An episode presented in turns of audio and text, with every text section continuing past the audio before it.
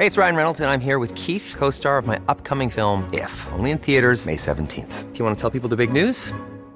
All right, I'll do it. Sign up now and you'll get unlimited for $15 a month in six months of Paramount Plus Essential Plan on us. Mintmobile.com slash switch. Upfront payment of $45 equivalent to $15 per month. Unlimited over 40 gigabytes per month. Face lower speeds. Videos at 480p. Active Mint customers by 531.24 get six months of Paramount Plus Essential Plan. Auto renews after six months. Offer ends May 31st, 2024. Separate Paramount Plus registration required. Terms and conditions apply if rated PG. Ahora inicia A la Una con Salvador García Soto. A la una. Donde la información fluye, el análisis se explica y la radio te acompaña. A la una con Salvador García Soto. A la una. Comenzamos.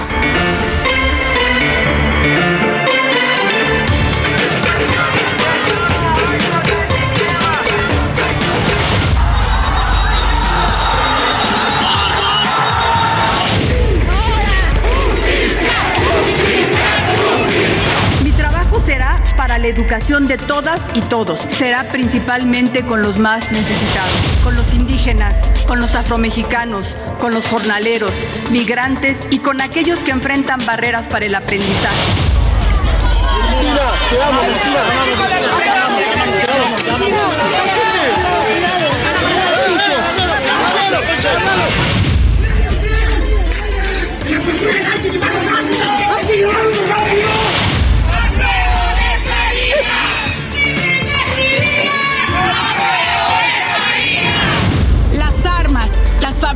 Nosotros? No. Las drogas sintéticas, ¿las consumimos nosotros? No. Los muertos, ¿los ponemos nosotros? Lamentablemente sí.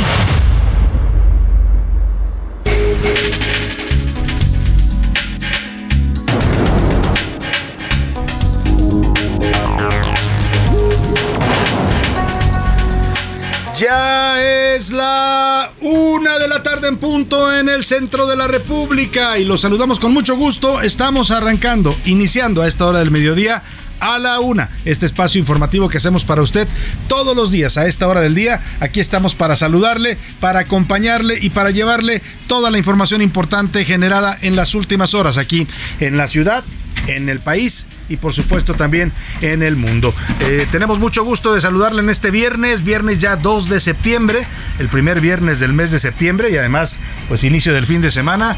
Así es que vamos a tener un programa con muchos temas, con mucha información, con, mucha, con muchos asuntos interesantes para estar compartiendo, informando, debatiendo. Ya sabe que aquí en este programa es de ida y vuelta, como dicen. No solo nosotros hablamos y hablamos con Merolico, sino que también escuchamos su voz. La voz de usted es muy importante siempre en este espacio. Nos gusta escucharla y nos interesa también mucho hacerlo. En este viernes templadito, en la Ciudad de México, 22 grados centígrados la temperatura. Viernes nublado aquí en la capital del país, con 75% de probabilidades de lluvia, pues vamos a tener mucha información importante. Por lo pronto, déjeme saludar a toda la República Mexicana que sintoniza el Heraldo Radio, a todas las ciudades de este bello país que nos escuchan en el interior de la República, empezando aquí por nuestra frecuencia central, el Heraldo Radio, en el 98.5 de su FM, aquí en el Valle de México, y también eh, también lo, eh, a todas las ciudades que donde se escucha el Heraldo Radio, desde Tijuana, Baja California, hasta Tuxtla Gutiérrez, Chiapas, pasando, como dicen, como decían las centrales camioneras, pasando por Monterrey, Nuevo León, por Guadalajara, Jalisco, por la comarca lagunera, por Oaxaca capital, por Salina Cruz, Oaxaca, por Tampico, Tamaulipas, por el Istmo de Tehuantepec. También saludamos con gusto a la gente que nos escucha más allá de las fronteras de México, al otro lado del Río Bravo, en el territorio de la Unión Americana. La gente de McAllen y Brosville, Texas, y también de San Antonio, Texas, en el No Media Radio 1520 de AM nos escuchan y nos sintonizan, igual que allá en Chicago, Illinois, en esa ciudad donde viven y radican muchos mexicanos, muchos migrantes mexicanos, algunos ya generaciones de mexicanos que han nacido allá en territorio de Chicago. Les mandamos un abrazo también a, través de la frecuencia de Now Media Radio Chicago 102.9 de su FM.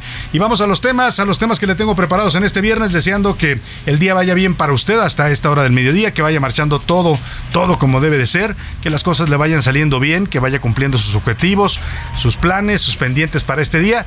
Y si algo se le atoró, hay algún problema, algún obstáculo, algo que no se puede resolver de momento, ánimo, ánimo que tenemos todavía lo que resta de este viernes y el fin de semana para resolver cualquier situación. Así es que vámonos con calma. Vamos a los temas que le tengo preparados. Arrepentido, el presidente López Obrador hoy dice que se equivocó. Mire, pocas veces el presidente reconoce que se equivocó pero lo dice no por sus decisiones de política pública, decisiones de gobierno, eh, no sé, por muchas cosas que podríamos pensar que el presidente se ha equivocado, sino por los ministros de la Corte que propuso. Ha propuesto cuatro nuevos ministros de la Corte en lo que va de su mandato. Le voy a decir quiénes son: Juan Luis González Alcántara, Yasmín Esquivel, Margarita Ríos Farjat y Loreta Ortiz. Bueno, dice que todos, todos fueron un error para él, que porque no apoyan su transformación, o sea, el presidente cree que porque propone a los ministros, porque así dice la ley que los debe proponer y el Senado los aprueba por mayoría, cree que le deben lealtad.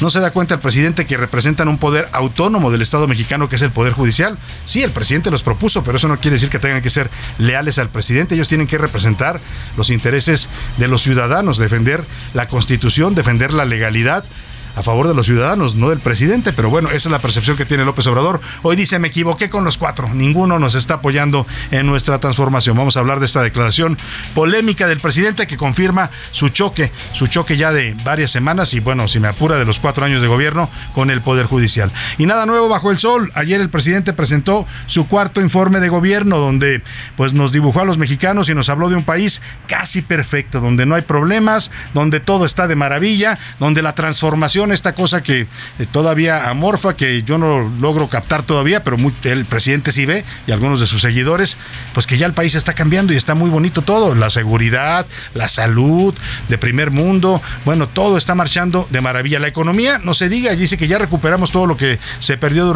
durante la crisis de la pandemia, algo que no se sostiene en los datos duros ni del Banco de México, ni del INEGI, ni de la propia Secretaría de Hacienda, pero en fin, el presidente muy optimista, aunque hay que decir, el evento de ayer fue un informe un tanto desangelado, ¿eh? no hubo mucha, pues mucha euforia por parte del presidente, muy serio, muy mesurado, pero sí, pues con un optimismo desbordado. Hoy el presidente, hoy los curuleros de San Lázaro, precisamente que nos hacen su rola de la semana, van a hablar sobre este país de fantasía que nos vende el presidente López Obrador en su informe. Y de milagro, la vicepresidenta de Argentina Cristina Fernández de Kirchner fue ayer víctima de un atentado ayer por la noche en la ciudad de Buenos Aires. Oiga, de milagro se salvó, ¿eh? El sujeto que le disparó le iba a disparar literalmente en la cara, le pone el arma en la cara, pero la pistola se le traba, se le atasca pues y no logra salir el disparo y esto, bueno, pues ha conmocionado a la Argentina, ha habido reacciones en toda Latinoamérica, México también ya condenó la violencia, hoy eh, dieron un día feriado en Argentina, hay manifestaciones en las calles en apoyo a Cristina Fernández de Kirchner y en contra de la violencia, vamos a estar hablando pues de este tema que está eh, poniendo sobre la mesa también el tema de la división y la polarización política en los países de América Latina. Estas, Argentina tiene un ambiente similar al de México, la izquierda y la derecha están eh, pues, peleadas y, y con un ambiente muy tenso.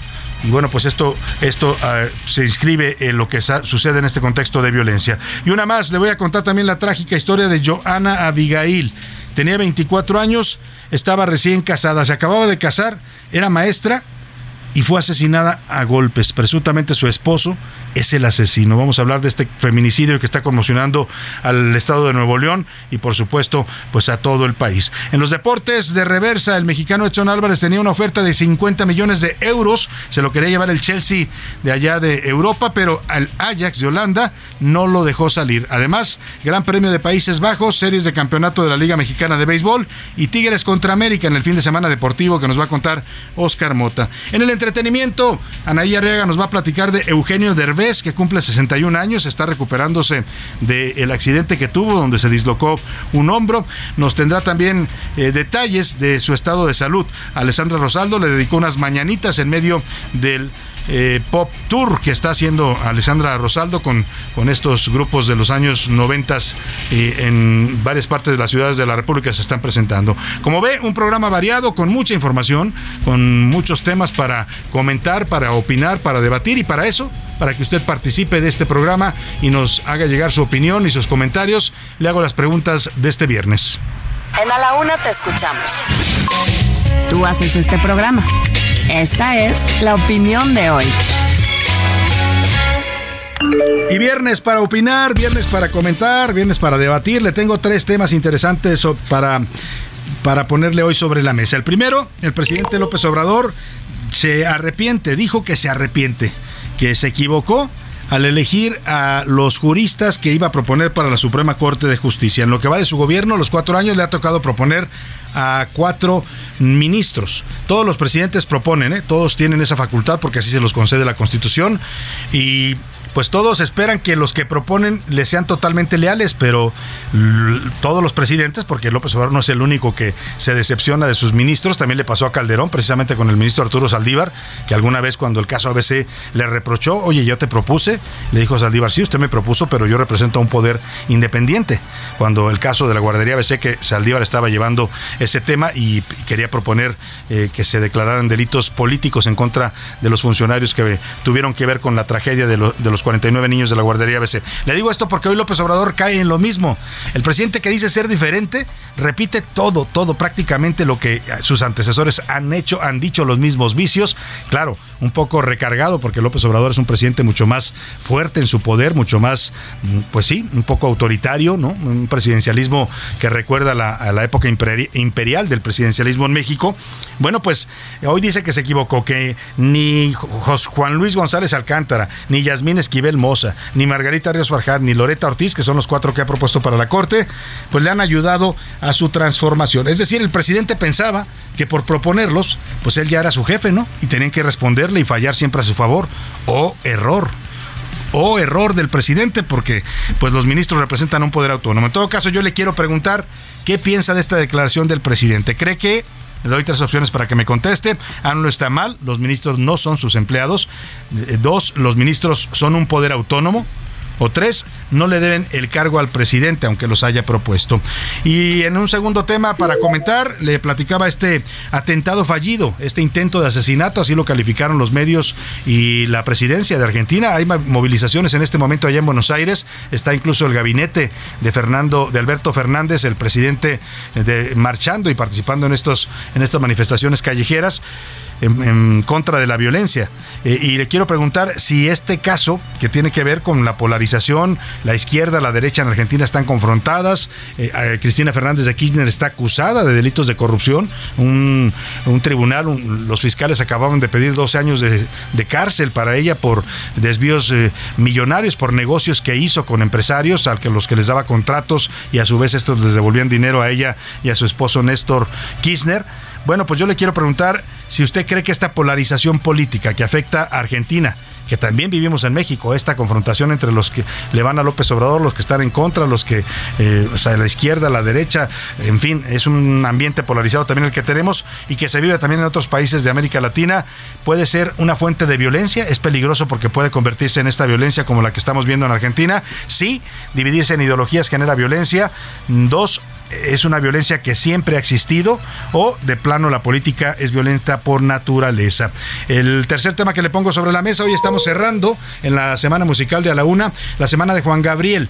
Eh, el domingo pasado, el domingo 28 de agosto, cumplió seis años de haber fallecido este gran cantante, compositor, eh, muy querido por todos los mexicanos. Y yo le quiero preguntar en este cierre de la semana de Juan Gabriel aquí en A la Una, usted... ¿Qué piensa de Juan Gabriel? ¿Qué piensa de este gran cantautor? ¿Piensa que es uno de los mejores eh, o el mejor compositor de México? Porque hay quien así lo considera. ¿Es uno de los 10 grandes de la música? ¿O siempre será el divo y también un símbolo de la comunidad LGBT en México? Bueno, pues el número para que nos marque 5518 41 51 99. Nos puede mandar mensajes de texto de voz. Usted decídalo. Aquí ya sabe que lo que importa, importa mucho, es que su opinión siempre cuenta y siempre también sale al aire. Vámonos al resumen de noticias, porque esto, como el viernes y como el fin de semana, ya comenzó. Multas. La Procuraduría Federal del Consumidor informó que ha recaudado 289 millones de pesos entre julio de 2019 y junio de 2020 por cobro persuasivo a empresas sancionadas. Protesta. Transportistas de Nuevo León anunciaron un paro general de actividades en reclamo por el aumento de asaltos, extorsiones y asesinatos en su contra. Santa Protección. El gobierno de la Ciudad de México aumentará la vigilancia policial en centros religiosos luego de un sustancial aumento de asaltos en iglesias y capillas de la capital. Presupuesto. La Comisión Federal de Electricidad otorgó a partir de septiembre de 2020 al menos 16 contratos y un aproximado de 1.500 millones de pesos a empresas para poder recuperar los restos de 63 mineros atrapados en pasta de conchos. Decisión rusa. El presidente ruso Vladimir Putin no asistirá al funeral del último líder soviético Mikhail Gorbachev, negando al hombre que no logró evitar el colapso del imperio soviético los honores del Estado. Una de la tarde, 14 minutos. Significativo esto último que comentaba en el resumen nuestra compañera Laura Mendiola, en el resumen de información. Putin decidió no acudir al funeral del señor Mikhail Gorbachev, el último presidente de la Unión Soviética, pues muy significativo, ¿eh? porque Gorbachev eh, representa el opuesto de Putin. O sea, Putin quiere volver a integrar la Unión Soviética. Gorbachev creyó que aquella Unión de Repúblicas Socialistas Soviéticas ya no tenía futuro, se había convertido en una entelequia, un socialismo burocrático que no estaba beneficiando a los rusos, a los pues a los soviéticos en general y desintegró aquella aquella Unión de Repúblicas. Hoy Vladimir Putin pues aspira a los viejos tiempos, ¿no? Y además a un, presidencialismo pues bastante dictatorial y autoritario. Vamos a estar en estos temas, pero vamos aquí a México con lo que pasó hoy con el presidente López Obrador en su conferencia mañanera. El presidente reconoció que se equivocó pero no nos emocione usted, no dijo que se equivocó en desmantelar el sistema de compras y abasto de medicamentos en el sector público, no dijo que se equivocó al cancelar el aeropuerto de Texcoco y al construir el Felipe Ángeles en un lugar mm, donde no hay ni accesos todavía. Eh, pues rápidos, pues que cuesta mucho trabajo llegar.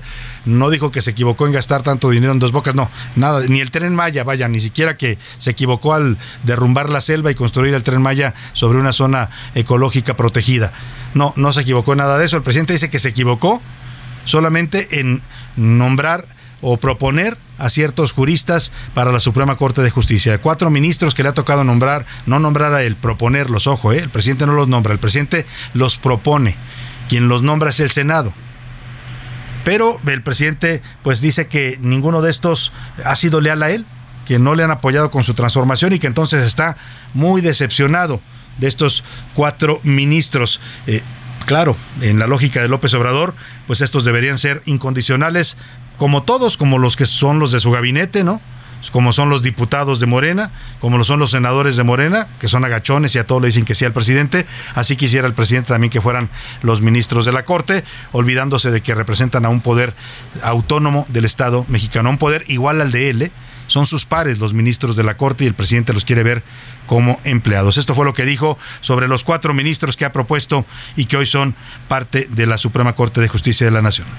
¿Y qué creen? Me equivoqué, porque hice propuestas, pero ya una vez que propuse, ya por el cargo o porque cambiaron de parecer, ya no están pensando en el proyecto de transformación y en hacer justicia, ya actúan más en función de los mecanismos jurídicos.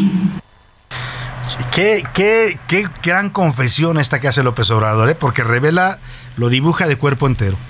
O sea, dibuja realmente quién es López Obrador. Una cosa es el discurso de yo no me meto, porque hoy mismo dice, hoy mismo cuando dice esto dice, no, yo respeto a los poderes, yo no me meto, yo, yo respeto mucho las decisiones internas de cada poder.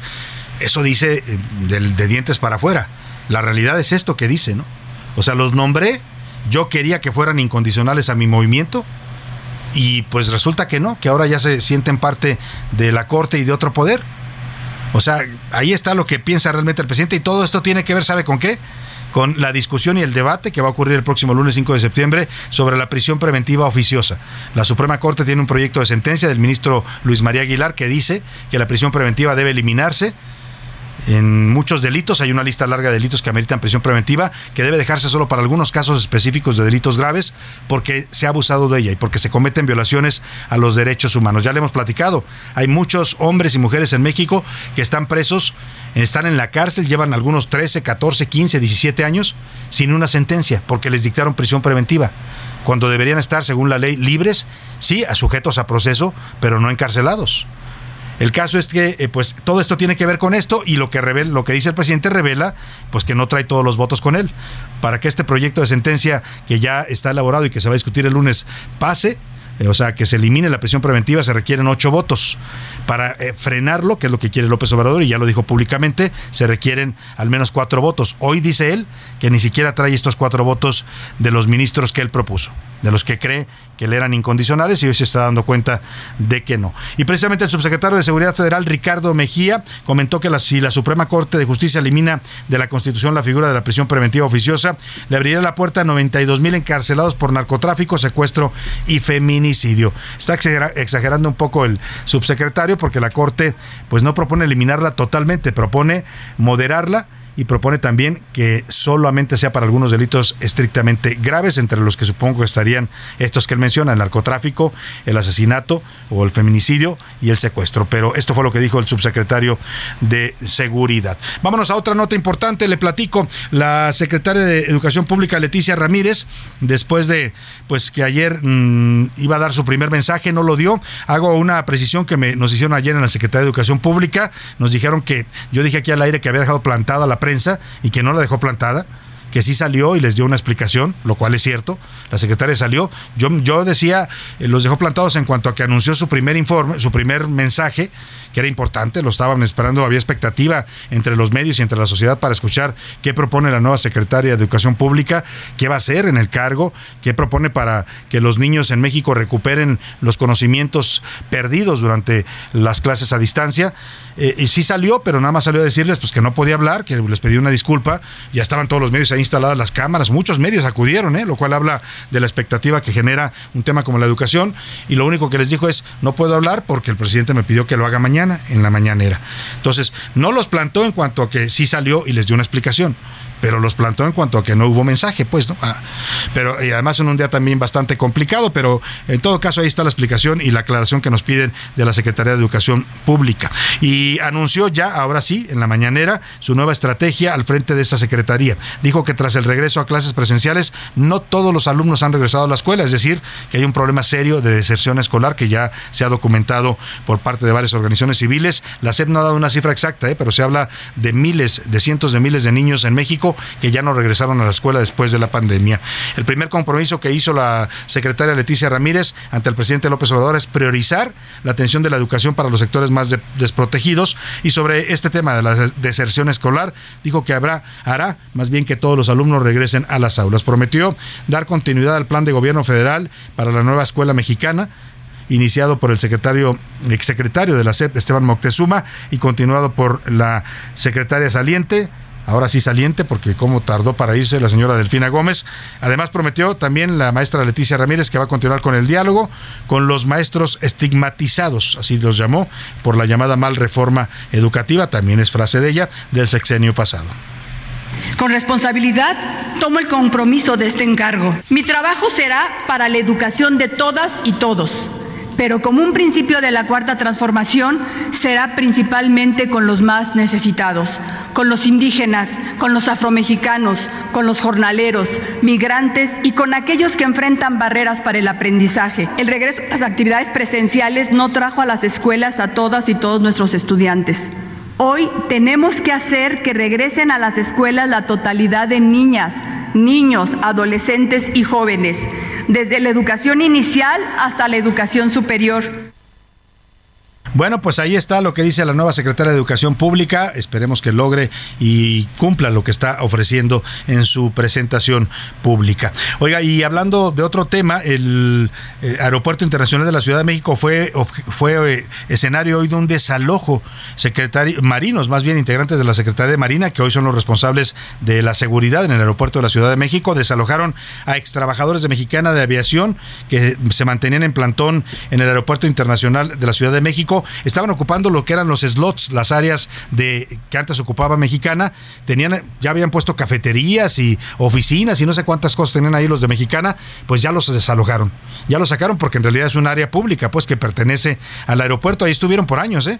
Por años estaban en plantón ahí los de Mexicana, hoy los desalojó la Secretaría de Marina. Al respecto, la Asociación de Jubilados, Trabajadores y Extrabajadores de, la de Aviación, perdóneme, extrabajadores de Mexicana, expresaron en un comunicado que el gobierno de la 4T, a través del director general del Aeropuerto Internacional de la Ciudad de México. El vicealmirante aviador Carlos Ignacio Velázquez esta madrugada a las 2 a.m. con participación de la Marina y el Ejército desalojaron a sobrecargos jubilados de su cafetería que estaba instalada desde marzo de 2015 en lo que fueran las instalaciones de Mexicana. Para ellos esta acción de desalojo llevada a cabo los deja en un total estado de indefensión y sin recursos para apoyar a sus compañeros y recursos para mantener su lucha jurídica. Vamos a la pausa con música. Esta canción es de Juan Gabriel, se llama Mentira y la cantaba Luis Miguel.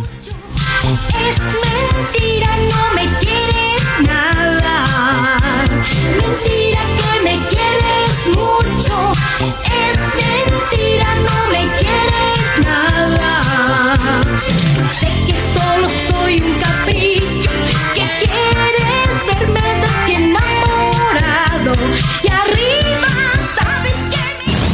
No le cambies. Estás en A la Una con Salvador García Soto. Información útil y análisis puntual. En un momento regresamos. Ya estamos de vuelta en A la Una con Salvador García Soto.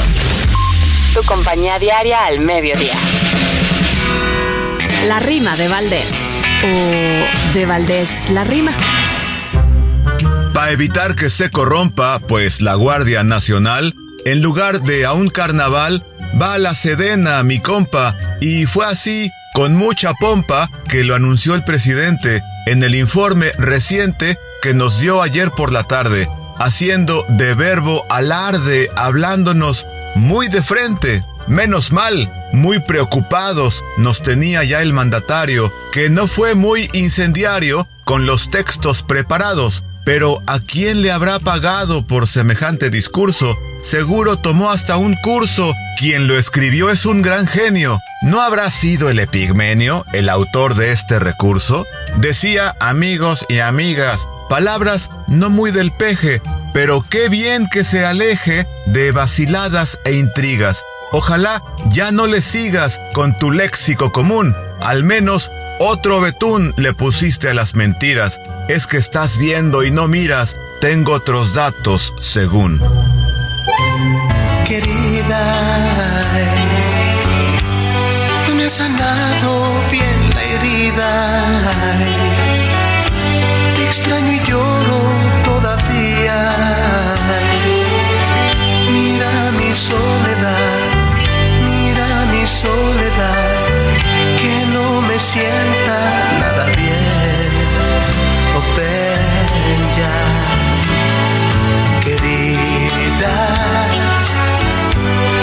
En mí solo un momento y.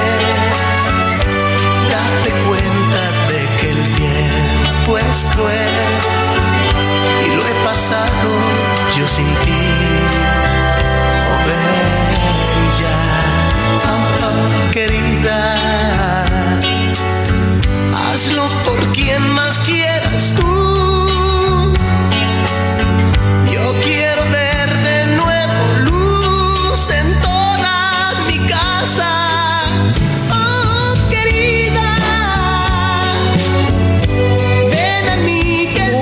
Tarde con 32 minutos. Seguimos aquí en A la Una y estamos regresando con esta canción de Juan Gabriel. Hay canciones que identifican a un compositor. ¿eh? Si usted dice una canción de Juan Gabriel, segura esta va a ser la que más responda la gente así a bote pronto, ¿no? Querida, y empezarán a cantar esta canción. Es una de las que, eh, eh, canciones emblemáticas del Gran Divo de Juárez, una canción de 1984. Venía en el álbum de Recuerdos 2. Y bueno, pues es una de estas canciones donde Juan Gabriel le canta a un amor que se fue y lo dejó sumido en la soledad. Gran éxito de Juan Gabriel. Estamos cerrando ya la semana de este gran cantautor a seis años de su fallecimiento.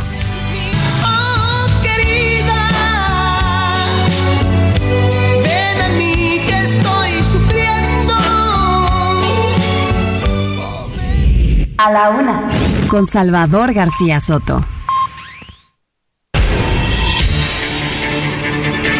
Una con 33 y vamos a más información. En Argentina, las autoridades federales están investigando ya como un atentado, un intento de asesinato, la agresión que sufrió ayer por la noche la vicepresidenta Cristina Fernández de Kirchner.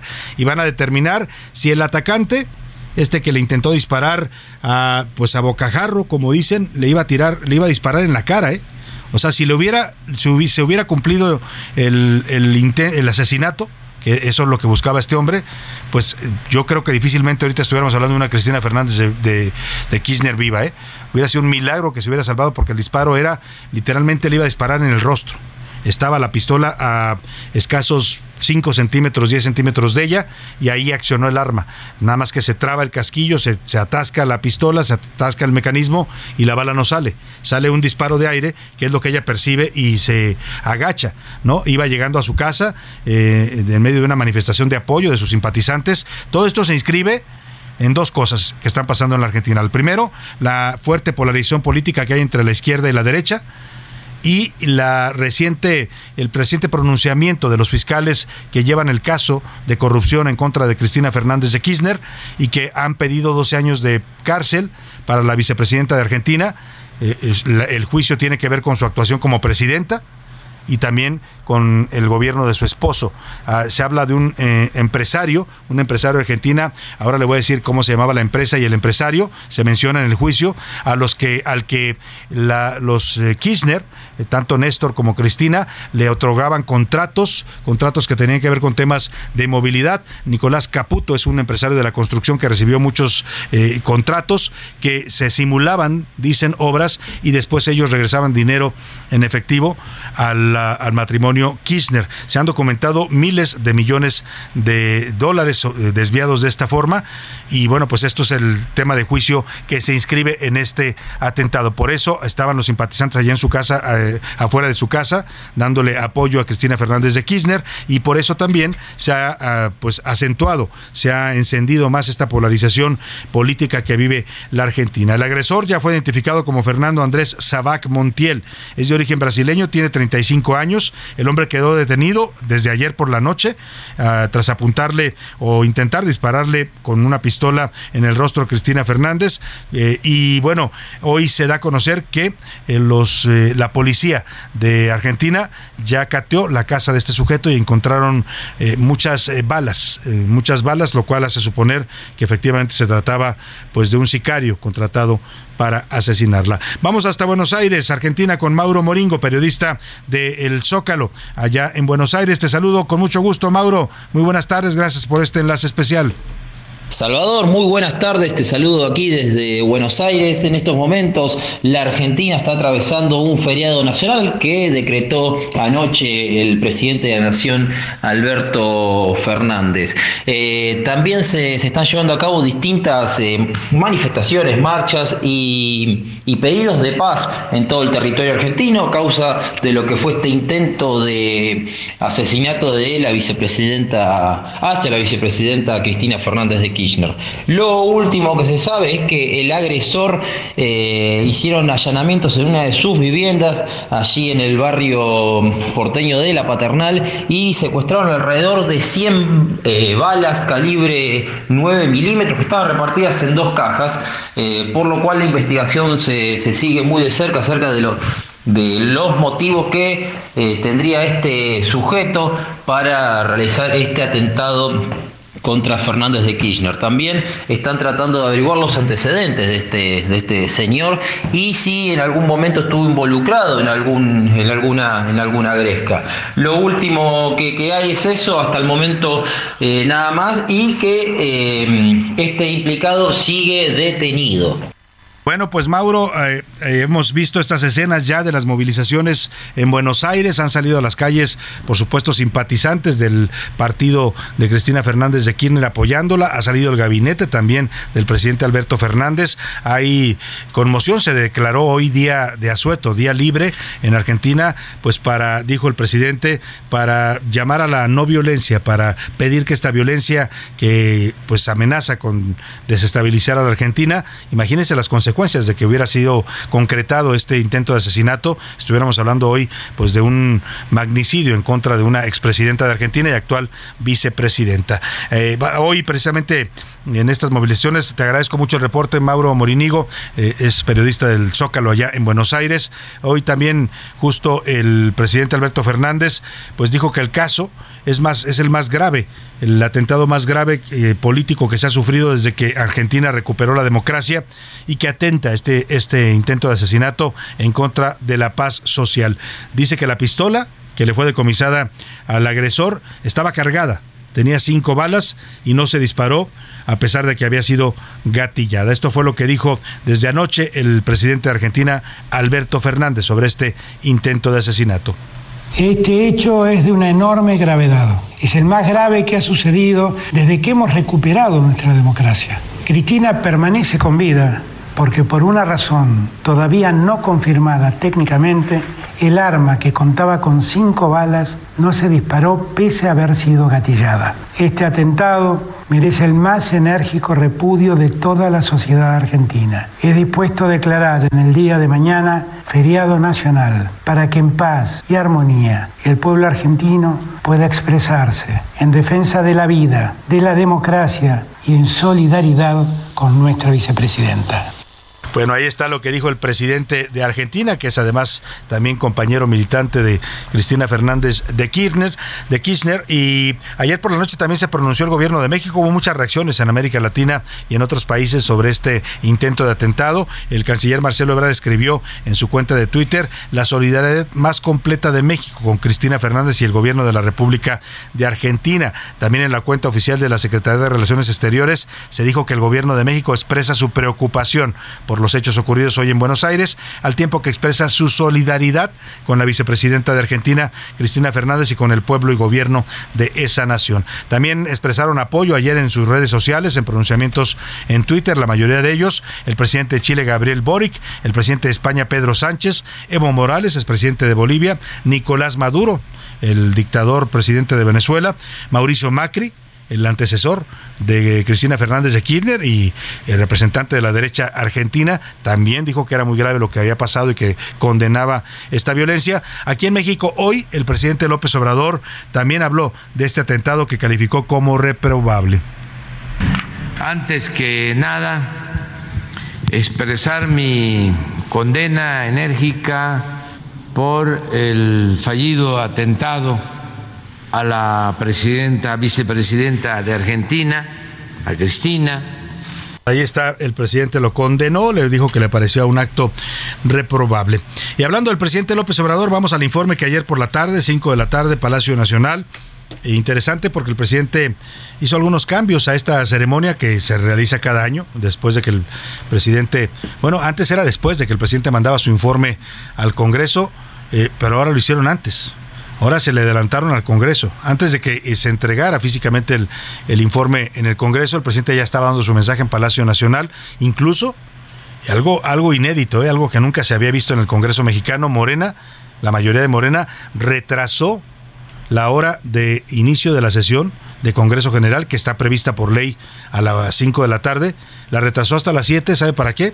Para que López Obrador estuviera tuviera solo todo el escenario para su mensaje a las 5 de la tarde y para que Adán Augusto pudiera estar ahí en Palacio Nacional en primera fila como lo pusieron, por ser una de las corcholatas presidenciables, y después llegara hasta las 7 allá a San Lázaro. Hubo molestia de la oposición, dijeron que esto no era, era inaudito, pues que Morena pues moviera los tiempos legislativos marcados por ley pues para quedar bien con el presidente, pero pues la verdad es que ya con estas mayorías de Morena, como lo hacían también los periodistas y los panistas en su época, ¿eh? no es exclusivo de Morena, también los panistas en su momento eran serviles con sus presidentes, igual que lo fueron los priistas.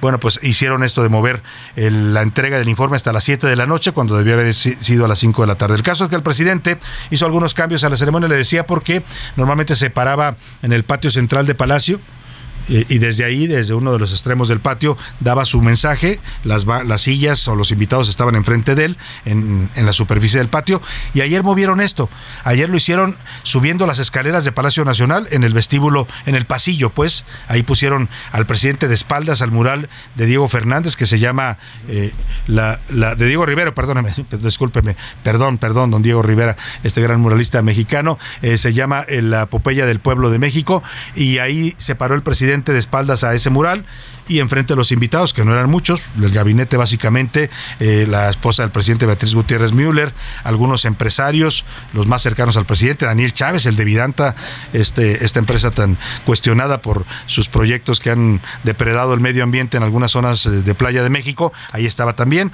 En fin, eh, en ese, en ese marco el presidente dio un mensaje con motivo de su cuarto informe de gobierno, habló de pues, los temas más importantes para los mexicanos como la economía, los programas sociales, el tren Maya, la educación, la seguridad y el caso Ayotzinapa. Aquí le presento un resumen en frases de los temas que abordó el presidente en una óptica totalmente triunfalista. El presidente dice que todo va bien, que no hay mayor problema en este país. No, si usted lo va a escuchar, no menciona un solo problema ni reconoce ninguna crisis en este momento en el país. Escuche. Seguridad. Estamos reduciendo la violencia. Estas acciones, desde luego, tienen como complemento el trabajo en equipo en el gabinete de seguridad, el no permitir ni la corrupción ni la impunidad. Todo esto nos está dando buenos resultados. De que la Guardia Nacional pase a formar parte de la Secretaría de la Defensa. El propósito no es militarizar o ir al autoritarismo, sino cuidar con la vigilancia de la Secretaría de la Defensa el crecimiento sano de la que debe ser la principal institución de seguridad pública del país. Relaciones exteriores. En una carta, mi amigo el presidente Biden, lo cito textualmente, me dice, el comercio bilateral en bienes entre Estados Unidos y México ha alcanzado los 384 mil millones de dólares este año, sobrepasando los niveles prepandemia para alcanzar un récord histórico. Educación.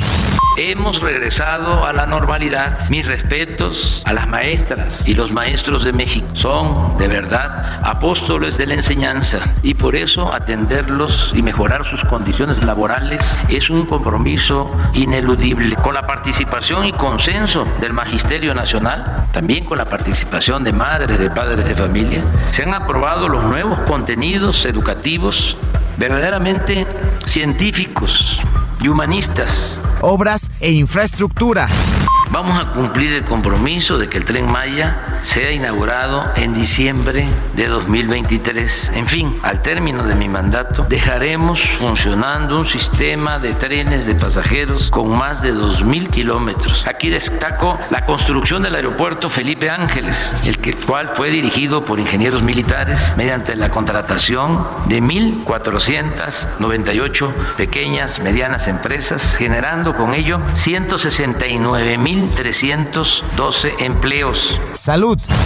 Estamos concentrados en crear uno de los mejores sistemas de atención médica universal y gratuita del mundo. Continuaremos en la aplicación del sistema federalizado IMSS Bienestar para concluir a mediados del año próximo en todos los estados de la República. Vamos a hacer realidad el derecho constitucional del pueblo a la salud.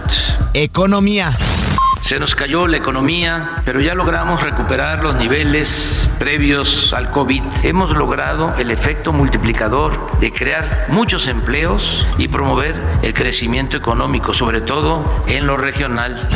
Y en lo personal me siento bien y de buenas. Estoy feliz porque la revolución de las conciencias ha reducido al mínimo el analfabetismo político. Muchas gracias. Que viva México. ¡Viva México!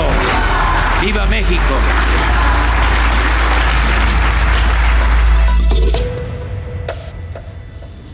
Bueno, pues ahí está este resumen que le preparamos con la voz del propio presidente. Son sus palabras, son sus datos, que ya sabemos el presidente tiene otros datos distintos a los, a los de la realidad en muchos casos, pero pues es lo que informó ayer a los mm, mexicanos. Vamos a estar siguiendo de cerca este tema, ya hemos estado analizando pues los balances de este, de este asunto del cuarto informe de gobierno. Eh, cosas para comentar del de, informe del evento de ayer. Bueno, pues los presidenciables en primera fila, ¿no? Estaban en, en, literalmente en primera fila los tres, las tres corcholatas, Marcelo, Claudia y Adán Augusto. Se saludaron así muy forzado, ¿no? Marcelo le da un, un beso a Claudia de esos que usted cuando, cuando saluda, se saludan de beso, pero de esos, de esos saludos en los que apenas roza la mejilla, ¿no? Así como que nomás, ay, de lejecitos. Y luego se saludan Marcelo y Adán Augusto y en vez de abrazarse se dan una palmadita así en el hombro los dos, ¿no? Como de, ah, órale, que te vaya bien, ¿no? Eh, en fin, así estuvo el ambiente. El presidente le decía que estuvo muy contenido, a, a, diferencia de otros años en este tipo de discursos y de mensajes, eh, no se le vio eufórico. Grita al final Viva México, pero es un Viva México, no sé si me lo puedan recuperar por ahí, bastante eh, contenido, o sea, incluso no se escucha muy festivo. Eh, breve el mensaje, 45 minutos, muchos aplausos, eso sí, porque pues todos los que estaban ahí eran sus colaboradores y algunos amigos, así que le aplaudieron mucho, como cerca de 13 veces lo interrumpieron con aplausos. Vamos a escuchar el cierre del presidente, usted me dirá cómo lo escucha. ¡Viva México! ¡Viva México! ¡Viva México! Bueno, pues así muy desangelado, ¿no? Así el Viva México del presidente, como se vio también el evento, ¿eh? No, no tuvo mucha, mucha más incidencia que pues esto que ya le comentaba, la presencia de los presidenciables. Eh, Vamos a esta crónica que nos preparó Laura Mendiola de lo que pasó en, perdón, Milka Ramírez en este evento de Palacio Nacional.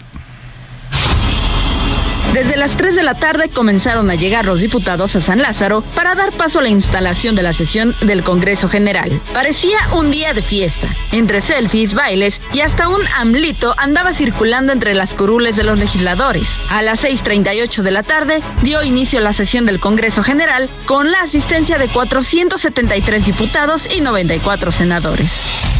Diez minutos después ingresó al recinto legislativo el secretario de Gobernación Adán Augusto López, acompañado de una comisión de cortesía. Tras saludar por varios minutos a los legisladores de todos los partidos, se topó con el líder nacional del PRI, Alejandro Moreno, a quien abrazó y le dijo algo al oído. Al final llegó al Pleno donde entregó el cuarto informe de gobierno del presidente Andrés Manuel López Obrador a la mesa directiva con Santiago Krill. Ahí afirmó que el presidente López Obrador no hará uso de su facultad para enviar iniciativas preferentes. En cumplimiento a lo dispuesto por el artículo 69 de la Constitución Política de los Estados Unidos Mexicanos y en representación del ciudadano presidente constitucional de los Estados Unidos Mexicanos, licenciado Andrés Manuel López Obrador, acudo a esta soberanía para hacer entrega por escrito del cuarto informe sobre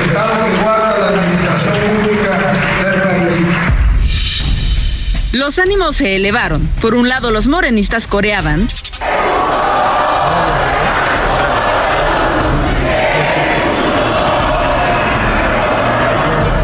Y la respuesta no se hizo esperar por parte de la oposición.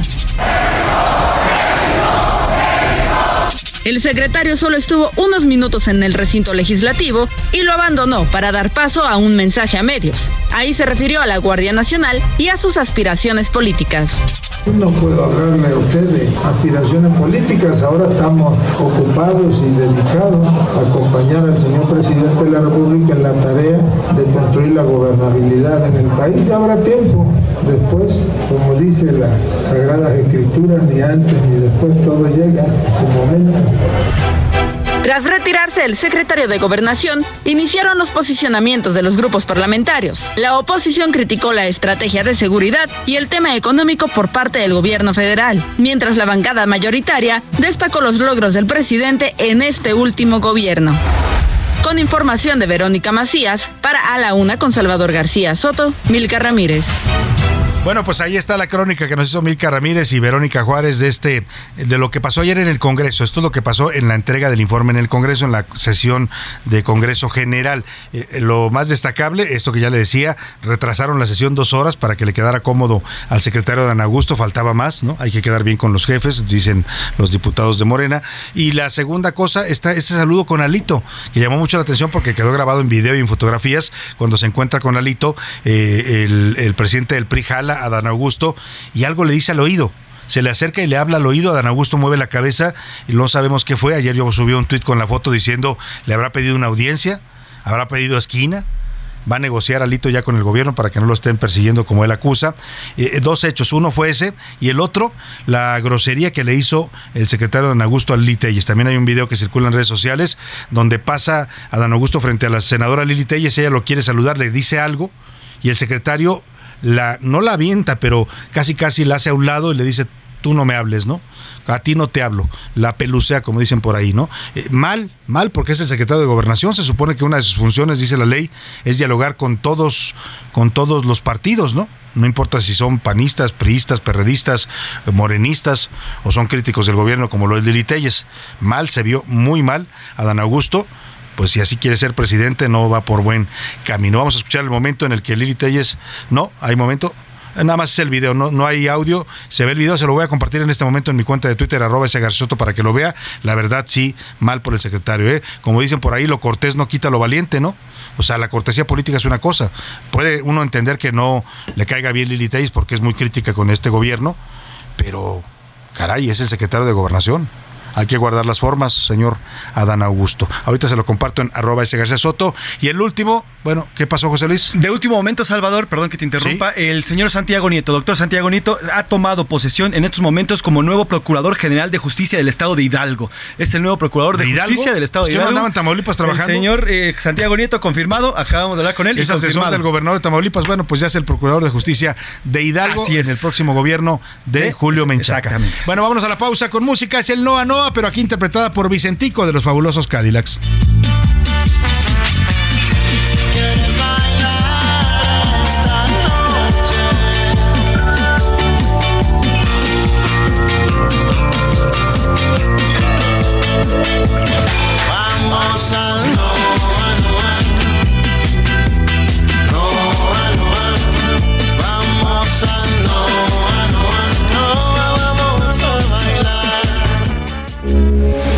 Radio, con la H que sí suena y ahora también se escucha. Ya estamos de vuelta en A la Una con Salvador García Soto. Tu compañía diaria al mediodía.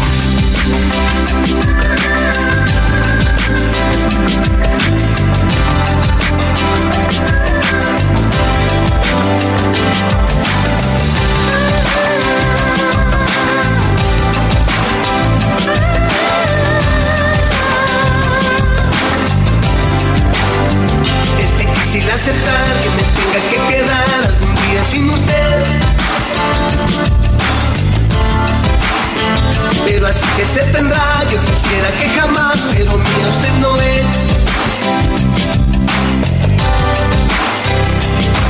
Pero qué necesidad, para qué tanto problema.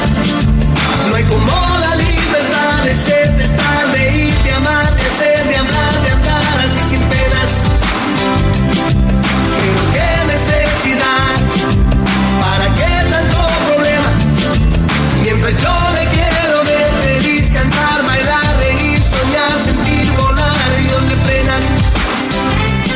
Son las 2 de la tarde en punto en el centro de la República y los saludamos con gusto. A esta hora del mediodía comenzamos la segunda hora de a la una y también ya la tarde de este de este viernes, viernes 2 de agosto. Estamos eh, con, te- perdón, 2 de septiembre, se me quedé todavía en el mes pasado, perdón, estamos cambiando de mes. Viernes 2 de septiembre, en esta tarde eh, pues nublada en la Ciudad de México, está agradable el clima, eh, bastante agradable, 22 grados centígrados.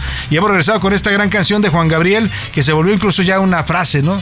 Como diría el divo de Juárez, dice la gente, pero qué necesidad, ¿no? Una canción de 1994, venía en el álbum Gracias por esperar, donde se escucha un Juan Gabriel un poco más moderno, ya más rítmico, con ritmos un poco de dance, de música disco. Tardó 10 años para sacar este disco, o sea, fue un periodo de sequía de 10 años sin producciones discográficas de Juan Gabriel y esta fue su regreso allá en el año de 1994.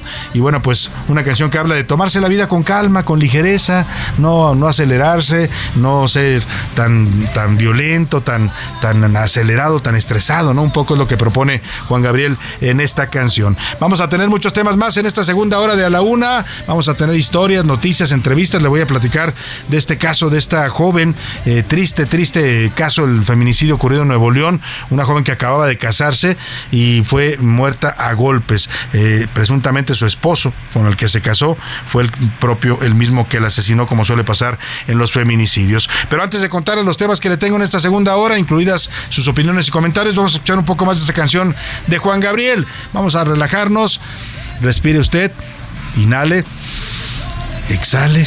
Y vamos a empezar a soltar el cuerpo que ya viene el fin de semana. Súbale un poquito Juan Gabriel y seguimos con más en la segunda hora de A la Una. Pero qué necesidad, para qué tanto problema.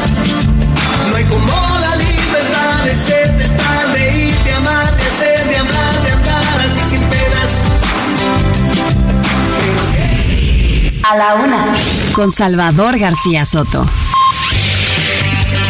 Y vamos a los temas que tenemos preparados en esta segunda hora. Mucho material, mucha información todavía, muchos asuntos importantes para estar comentando, compartiendo, informando con usted.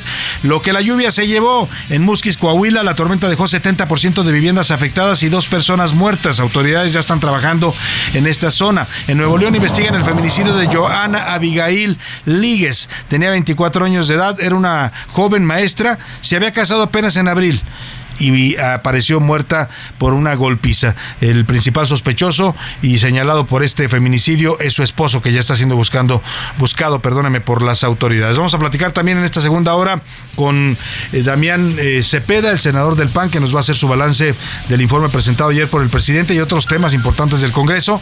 También vamos a, platicar y a tener una entrevista con el gran tenor Fernando de la Mora, porque va a haber un conciertazo, ¿eh? se van a presentar en la ciudad de Puebla Fernando de la Mora junto con tenor Javier Cámara, que es uno de los tenores hoy más eh, admirados en todo el mundo, en el mundo de la ópera.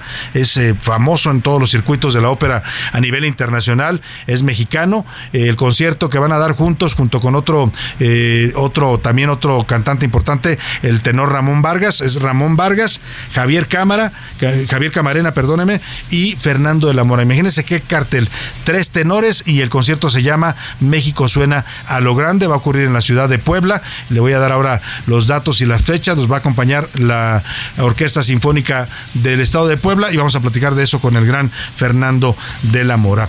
Vámonos, si le parece, como siempre, a esta hora del día, a escuchar sus opiniones, comentarios sobre las preguntas que formulamos el día de hoy. Ya están aquí conmigo en la mesa y les doy la bienvenida a Milka Ramírez, que está muy sonriente porque ya es viernes, Milka. Pues sí, chava, ya es viernes. Es que qué necesidad de que la semana sea tan larga. Pero qué necesidad, diría Juan Gabriel, ¿Para ¿no? qué tanto problema? Ya hay que relajarnos, ya acabamos con la semana antes de que termine con nosotros. José Luis Sánchez, bienvenido. Salvador García Soto, ¿cómo estás, Mick? Yo me estoy preparando porque ya estoy comenzando a recibir invitaciones para comidas de chiles en nogada, noches Ah, ¿sí, ya? Sí, ya, ya Hablando de chiles en nogada, seguimos esperando. La espérate. espera. Viene, Aquí viene, viene, ¿no? viene, viene, viene. Ya. Yo ya ya me hablé, cansé de- ya- hoy hablé con la, con la cocinera, con quien está preparando ese No, gran. le mandamos gran- un beso.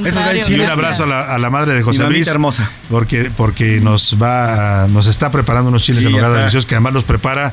Uf, riquísima la su receta. Siempre he dicho que los venda, pero no quiere, no quiere, no quiere. Exactamente. Bueno, pues vamos a las preguntas que formulamos el día de hoy. Tres preguntas. La primera tiene que ver con esto que pasó en Argentina, la violencia que se asoma en un intento de asesinato de Cristina Fernández de Kirchner, que la verdad se salvó de milagro, ¿eh? Se salvó de milagro la señora Cristina Fernández. Le preguntamos si esta polarización que vive Argentina y que también vive México puede ser una fuente de violencia, como lo estamos viendo. Le preguntamos también sobre lo que dice el presidente López Obrador, que los ministros de la Corte que él propuso, pues le fallaron, que está decepcionado de ellos, como si fueran sus empleados. Y le preguntamos también sobre el gran divo de Juárez, eh, a seis años de su muerte. Hemos estado escuchando esta semana eh, música de Juan Gabriel con sus eh, composiciones y con sus intérpretes. Y le hicimos la pregunta de eh, ¿qué, qué, qué es para usted la figura y la música de Juan Gabriel. Y ahora es momento de preguntar en este programa. ¿Qué dice el público?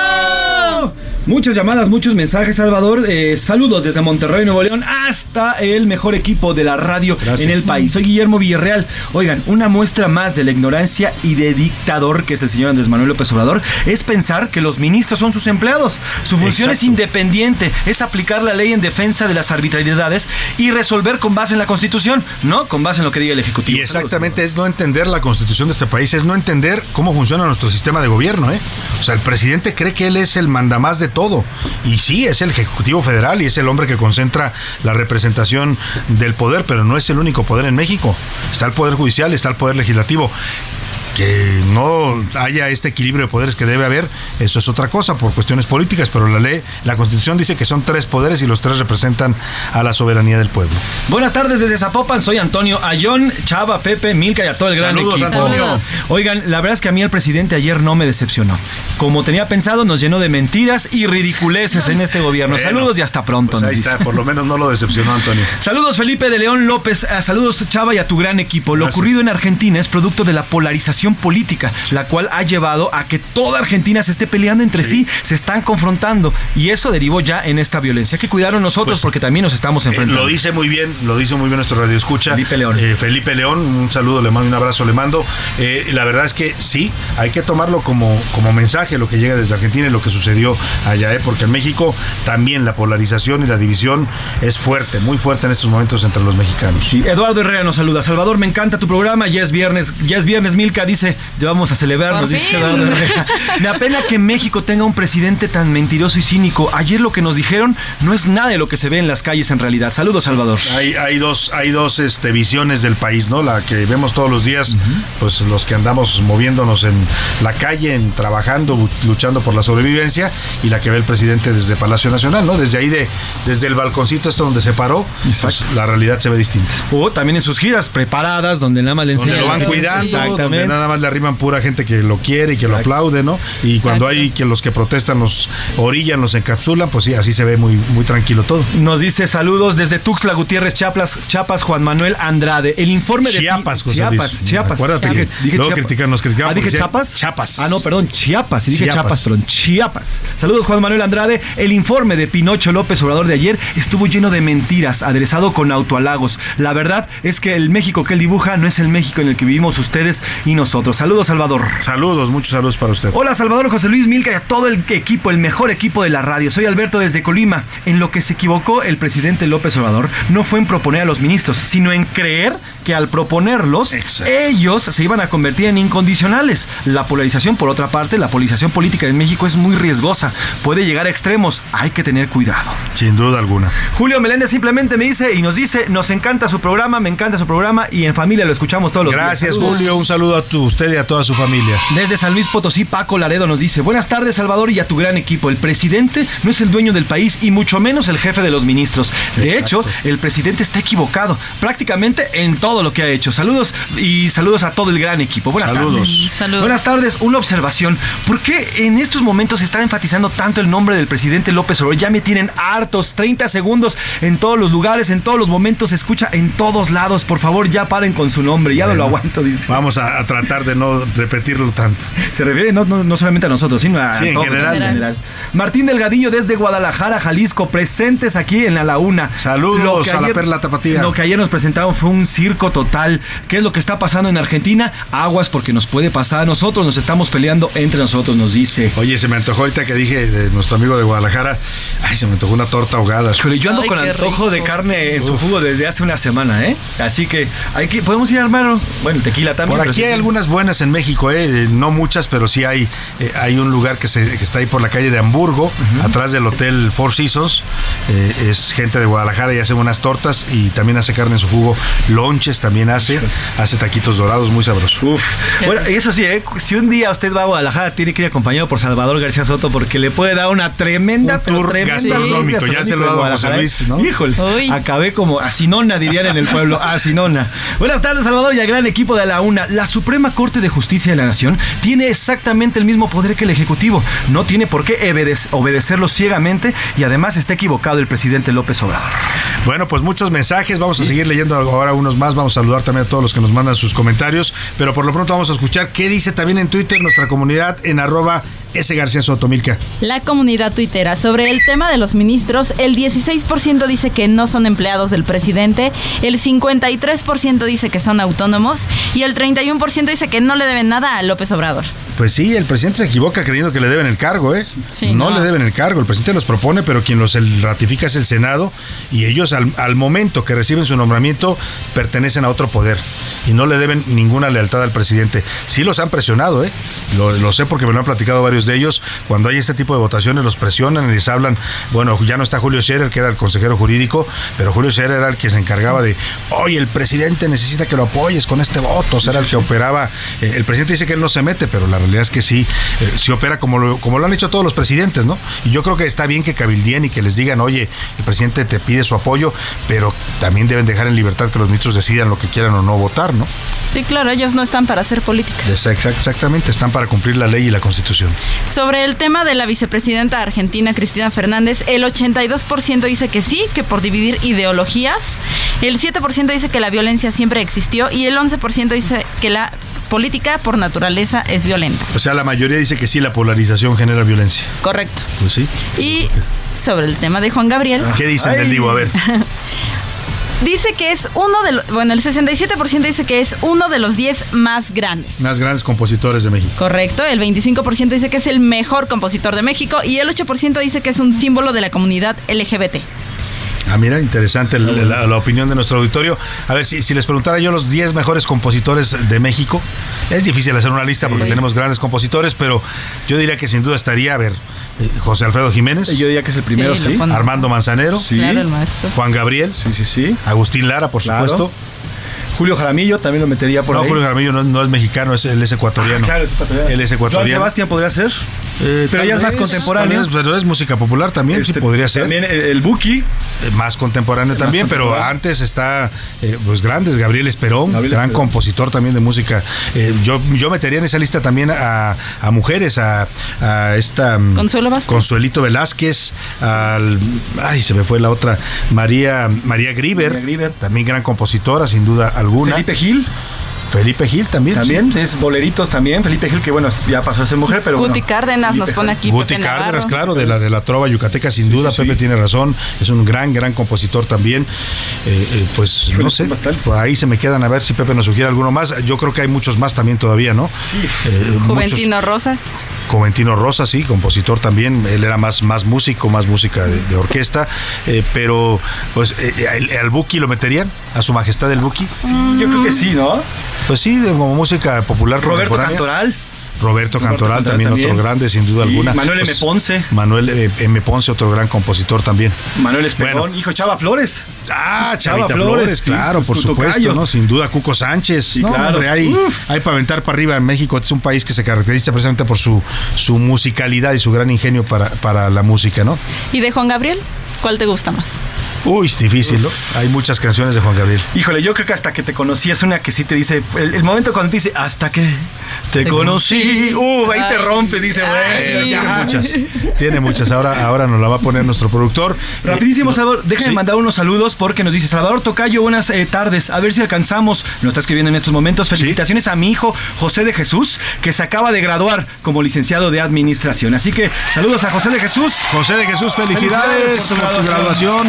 El licenciado en administración y a toda la familia. Bueno, a su orgulloso padre también, por supuesto. Nos está poniendo aquí Álvaro Carrillo, sí, también ya lo mencionamos. Álvaro Carrillo, claro, compositor sí, de boleros. Así es, Álvaro Roberto Carrillo. Cantoral ya lo mencionaste tú. Hay grandes, grandes compositores. Hoy de los contemporáneos también yo, yo metería, que a mí me gusta mucho su música, Leonel García, ¿eh? Ah, claro. Que es un gran, gran compositor también. Tiene muchos éxitos más, mucho más contemporáneos. Bueno, pues vámonos a otros asuntos. Gracias, José Luis. Gracias, Gracias. Gracias, vámonos a otros temas importantes. A la una, con Salvador García Soto. Y vamos a retomar el tema de lo que pasó ayer en el Congreso, lo que ha estado pasando en general en las últimas horas en el Congreso. Hubo mucho movimiento con el tema pues de la nueva mesa directiva que se eligió en el Senado, todo este eh, caos que se vivió con tres votaciones que se tuvieron que reponer por, porque la oposición rechazaba el nombramiento de José Luis Armenta, termina imponiéndose ahí la mayoría de Morena. Eh, lo que pasó ayer con el informe, eh, lo que contiene el informe, muchos temas para comentar y para eso saludo con gusto en la línea telefónica al senador del Partido Acción Nacional, Damián Cepeda. ¿Cómo está, senador? Buenas tardes. Muy buenas tardes, qué gusto en saludarte, mi estimado amigo, a ti y a todos los que nos escuchan. Y me disculpa porque tuve ahí un problema con mi. No, con mi no te preocupes, sí, estábamos embarcándote un poco antes, eh, eh, en la primera hora, pero, pero no, no tuvimos éxito. Pero a ver, senador, eh, platícanos eh, de entrada cómo ves este tema del informe ayer, lo que presenta el panorama, el panorama que presenta el presidente, su, su, digamos, su diagnóstico a cuatro años de su gobierno. Mira, realmente me parece a mí, este, lo escuché todo, de inicio a fin, y me parece un mensaje fuera de la realidad. Creo que al presidente le ha pasado lo que lamentablemente le pasa a, muchos gobernantes, que está encapsulado, emburbujado, y pues habla de un México distinto al que vivimos todos los mexicanos. Habla, por ejemplo, en materia económica, con sus datos, este que estamos este, bien avanzando y que recuperándonos, no, pues claro, recuperándonos de un momento muy, muy Una negativo. caída brutal de la economía, ¿no? Pero, sí, pero estamos lejísimos, lejísimos de donde deberíamos de estar. O sea, en, en, en el pasado se crecía aproximadamente en promedio 2%. Él prometió 4%. No, hombre, pues nos debe 12 puntos de crecimiento, pues, ¿no? En cuatro Pues, años, sí. Y, y- y no todo está, digamos, señalarle al COVID, porque él le encanta solo ligarlo al COVID. Desde el 2019, que no se nos olvide, se cayó la economía por malas decisiones del gobierno y no estaba ahí el gobierno para ayudar. Pero más allá de los datos así macroeconómicos, pues la triste realidad son los mexicanos. Hay casi 15 millones de mexicanos que o no tienen empleo o están subocupados, es decir, trabajan menos horas al día o menos días a la, a la semana de las que necesitan para sacar a su familia, o tienen disposición de trabajar y no encuentran trabajo. Entonces, ¿de quién está hablando que están bien las cosas? Y eso, lo más triste es que te lleva a alrededor de 50 millones de mexicanos que lo que ganan no les alcanza para comer. Entonces, no, yo vi un mensaje muy fuera de la realidad y eso sin tocar siquiera el tema más grave, que es seguridad pública, que está hecha un desastre y increíblemente el presidente dice, ya estamos recuperando la paz. Sé en qué planeta, pero en México no. Que tiene muchos resultados en materia y buenos resultados, dice, en materia de seguridad. Eh, senador, más allá del balance, porque el informe además no, no, no, no solo el mensaje que dio el presidente, sino el informe que entrega por escrito, lo tendrán que analizar en el Congreso de la Unión y estaremos viendo lo que surja de este informe, pero te quiero preguntar también por lo que pasó en el Senado eh, el, antier, cuando se tiene que elegir al nuevo presidente de la mesa directiva, eh, todo este pues desgarriate, por decirlo de algún modo, tuvieron que reponer la- la votación tres veces. Hoy veía un tuit tuyo y también por eso te consultamos que decías tú que todo esto se debió a un incumplimiento de acuerdo por parte de, no sé si de Morena o de Monreal en concreto, con la oposición. Sí, mira, a ver, déjame decirte lo siguiente. Yo soy una persona que busca construir constantemente. Y en ese sentido, pues no es mi ánimo, pues, ¿no? Este, estarme, digamos, confrontando con alguien. Simplemente creo que se merece conocer la verdad de lo que pasó para que explique el sentido del voto de cada quien. Nuestro voto, al menos déjame hablar por el grupo del PAN, porque así lo debatimos, pero sé que hay una coincidencia porque lo platicamos los miembros de la oposición, pero nuestro voto no fue respaldar o rechazar a alguien, o sea, no tenemos un problema con Alejandro, ni es que seamos club de fans de Ricardo Monreal, tenemos una buena relación con todos, cada quien tiene su talento y demás, mi respeto para ellos. Pero nuestro voto no fue una manifestación de apoyo, nuestro voto fue un acuerdo concreto para lograr una mayoría sumando senadores senadoras de la oposición y también una parte del grupo parlamentario de Morena que pudiera impulsar una presidencia de la mesa directiva que fuera plural, que respetara la pluralidad del Senado, que pudiéramos empezar a trabajar a respetar la Constitución y particularmente al interior del grupo hablamos de dos productos legislativos. La Guardia Nacional, que no se cometiera una inconstitucionalidad, y la reforma electoral. Y a pregunta expresa, no una, sino diez veces antes de ir a votar, ¿no? En el grupo de lista de testigos todos, pues lo que se dijo es, nosotros con mucho gusto apoyamos, en tanto hay un compromiso de esta presidencia con un comportamiento plural, respetuoso, y de que no se va a atropellar y no se van a aprobar leyes inconstitucionales. Y la respuesta del coordinador lo que informó al grupo fue que sí, que ese acuerdo se había alcanzado, ¿no? Y así fuimos a votar y votamos, y pues cuando votamos no estaban los otros votos. Esa es la verdad, pues, ¿no? yo hoy escucho, es que no sé qué, bueno, yo respeto a cada quien, yo estoy contando lo que hizo que nosotros votáramos en este sentido, porque lo que buscábamos era establecer un ambiente positivo en el Senado y ponerle punto final a las mayorías aplastantes y en ocasiones votos ciegos que vemos del partido en el poder. Ahora, finalmente, como dices tú, no se logra ese acuerdo. ¿Qué podemos esperar? Ya está presentada la iniciativa de reformas a leyes secundarias para eh, modificar la Guardia Nacional, para meterla al ámbito militar, sacarla del ámbito civil. El presidente, pues, parece tomar un atajo, pues, para tratar de evitar un rechazo de la oposición a, a su reforma, a una reforma constitucional y se va por la ley secundaria. Sí, más bien no se logra el objetivo. El acuerdo, según información que tenemos, sí se logró y luego pues no se logró el objetivo, pues no con los votos. Pero bueno, a ver, yo lo que te diría es seguir construyendo. Yo esperaría que eh, ojalá y particularmente partidos de la mayoría tengan la madurez eh, de reconocer que esa ley secundaria de Guardia Nacional es ilegal va contra la Constitución, va contra el artículo 21 de la Constitución y no se puede aprobar así, más allá de si ellos simpatizan o no con que la Guardia sea militar, pues. Eso es lo único que pedíamos, que no sea inconstitucional, que sea legal.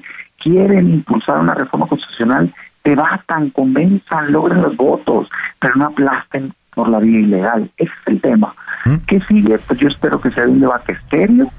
Ojalá y no pase, y si pasa la vamos a impugnar. Claro. Y en el tema de reforma eh, política, de plano sigue la posición de, de la oposición en el sentido de no no no tramitar una, una reforma que vaya en contra del sistema electoral actual. En contra de la democracia y en contra del INE jamás. Yo sí creo que es positivo que debatamos una reforma que ponga por delante empoderar al ciudadano frente al gobierno. Una reforma electoral debería de pensar cómo le hago para que el ciudadano tenga más mecanismos de control con sus gobernantes. Sea, fortalecer la representación pura, por ejemplo, establecerla para que el Congreso tenga una representación real de cómo vota la gente, eh, fortalecer la revocación de mandato, establecer un registro de promesas con sanción en caso de incumplimiento, hacer campañas más baratas, en fin, muchos temas positivos. Pero si el presidente cree que le vamos a ayudar a debilitar al INE, pues está soñando. Y más vale que se despierte porque eso nunca va a pasar. Muy bien. Pues muchas gracias, senador Damián Cepeda. Un gusto, como siempre, conversar con usted. Muchas gracias, un saludo. Estimado. Muchas gracias. Ahí está la opinión del senador Damián Cepeda, un actor importante dentro del PAN, que además también ya se destapó, ella dijo que quiere ser candidato panista a la presidencia. Vámonos a la pausa con música. Esta es otra de las grandes intérpretes de Juan Gabriel, la señora Isabel Pantoja, española, una canción de 1988, y así fue. que no está en mis manos,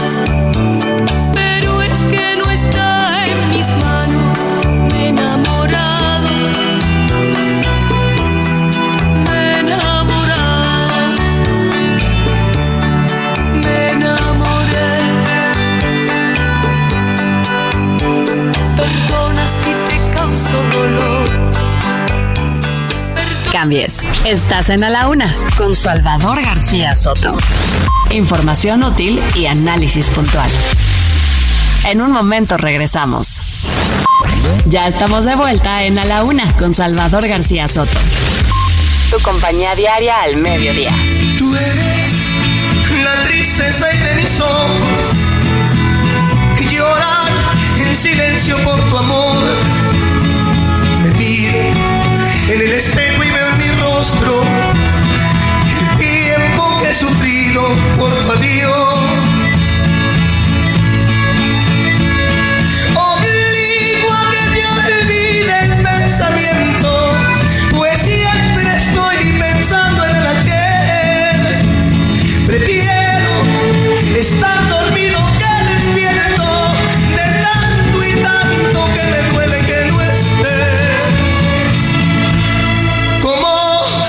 Quisiera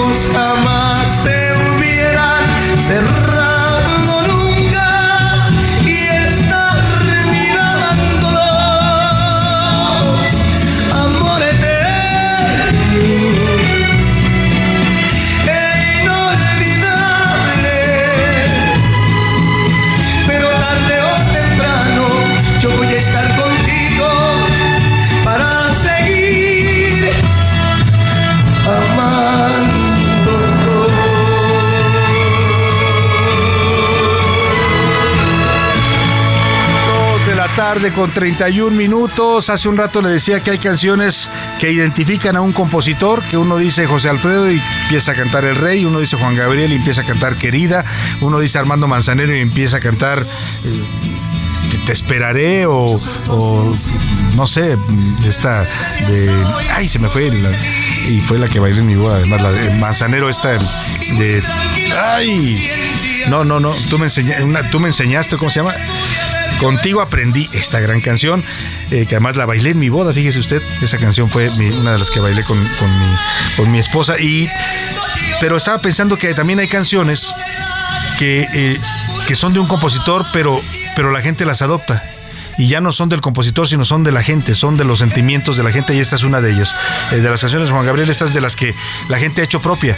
Usted la escucha en cualquier reunión familiar, en cualquier fiesta, en cualquier eh, velorio, porque es una canción que habla de un ser amado que, que partió, que murió y la gente la ha hecho su canción.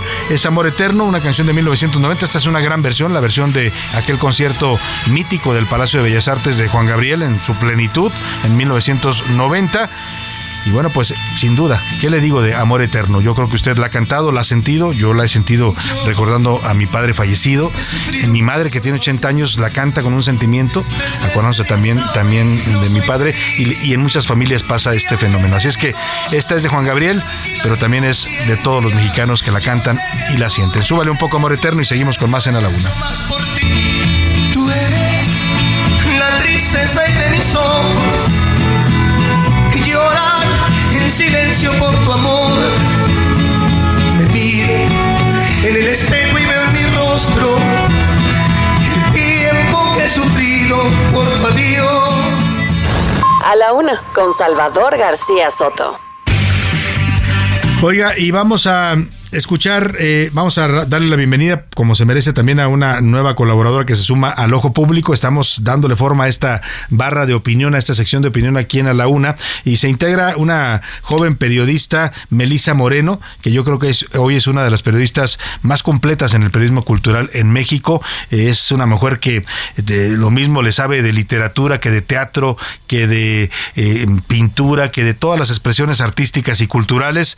Una joven además talentosa eh, muy vivaz y nos da mucho gusto. 12 años de experiencia en medios impresos y electrónicos, colaboradora de Time Out México, conductora del podcast Literal que se transmite aquí en el Heraldo Radio. También eh, colabora con nosotros en Noticias de la Noche con la Agenda Cultural. Eh, es articulista también aquí en el Heraldo de México y actualmente gerente de comunicación editorial en una de las editoriales más importantes en este país, editora de artes en el Heraldo de México. ¿Qué le digo de Melisa Moreno? Periodista cultural completa, una voz joven, pero al mismo tiempo experimentada en los temas de la cultura y además una gran amiga y gran ser humano. Escuchemos El Ojo Público con Melisa Moreno y su columna que se va a llamar Melisa lo explica todo. El Ojo Público. En A la Una tenemos la visión de los temas que te interesan en voz de personajes de la academia, la política y la sociedad. Hoy escuchamos a Melisa Moreno. En Melisa lo explica todo. El ojo público. Salvador, buenas tardes. Después de dos años de pandemia y tras esfuerzos por mantener vivo el Hey Festival con una edición híbrida en 2021, este año regresa completamente presencial este festival en su séptima edición en Querétaro, con charlas, talleres y conciertos. Desde ayer jueves y hasta este domingo 4 de septiembre, este encuentro se realiza en las siete delegaciones de la capital queretana y en los municipios de Bernal, Corregidora y Tequisquiapan.